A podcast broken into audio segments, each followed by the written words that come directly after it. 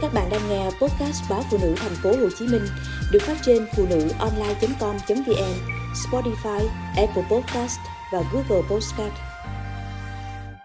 Mẹ ước gì gánh hết bệnh tật cho con.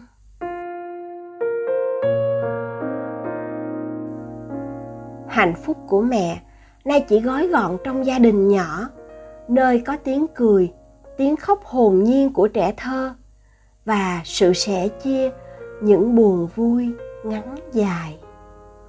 Mới sinh chưa được một ngày, con bị chuyển lên bệnh viện nhi vì vàng da nặng.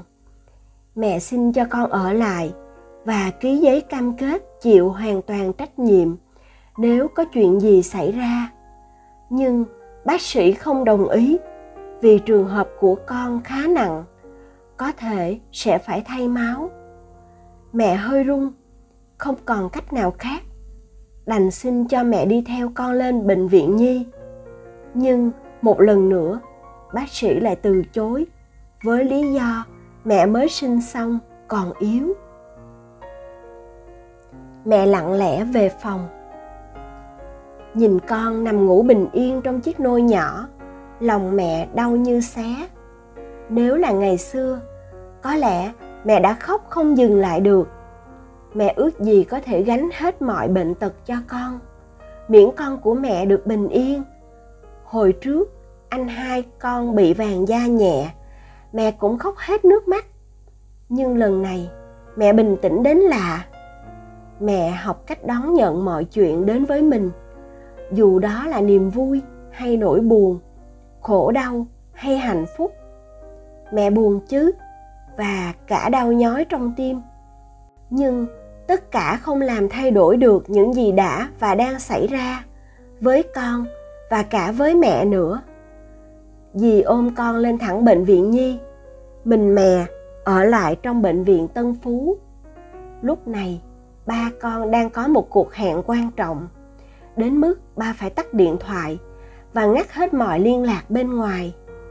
Dù biết vậy, nhưng mẹ vẫn bấm máy gọi cho ba trong vô thức vết khâu của mẹ trở đau, nhức nhối. Nhưng tâm mẹ lại bình thản lạ lùng. Mẹ nhắm mắt lại và mẹ cầu nguyện. Xin năng lượng chữa lành và bình an từ vũ trụ để gửi đến con. Mẹ tin con của mẹ là một chàng trai mạnh mẽ khác thường. Chiều ba về, được tin con, ba chạy thẳng lên bệnh viện nhi. Mẹ ngồi cầm cùi vắt từng giọt sữa non ít ỏi để ba cho con uống. Bác sĩ cho biết con phải thay máu.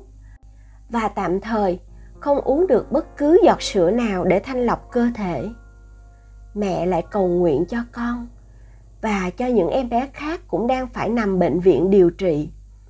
Khi y tá cho biết con đã có thể uống sữa, mỗi lần chỉ 15 ml mẹ lại đều đặn cách 3 tiếng vắt sữa một lần để gửi lên cho con ba ngày sau, mẹ được ra viện. Lúc này, con vẫn nằm trong lồng kính, vừa truyền dịch, vừa chiếu đèn. Mẹ đến, nhìn thấy con trần truồng trong ô vuông nhỏ xíu mà không cầm lòng được. Thương con quá, thương chàng trai bé bỏng mới sinh đã bị cách ly khỏi mẹ, không được ngậm bầu vú mẹ như những đứa trẻ khác. Nhưng mẹ biết con mạnh mẽ và ngoan những em bé khác cùng nằm trong phòng cấp cứu giống con, đều khóc la in ỏi. Nhưng em bé của mẹ vẫn nằm yên ở đó. Mẹ xin phép y tá cho mẹ được bế con ra khỏi lồng kính để cho con ti, vì con không phải truyền dịch nữa.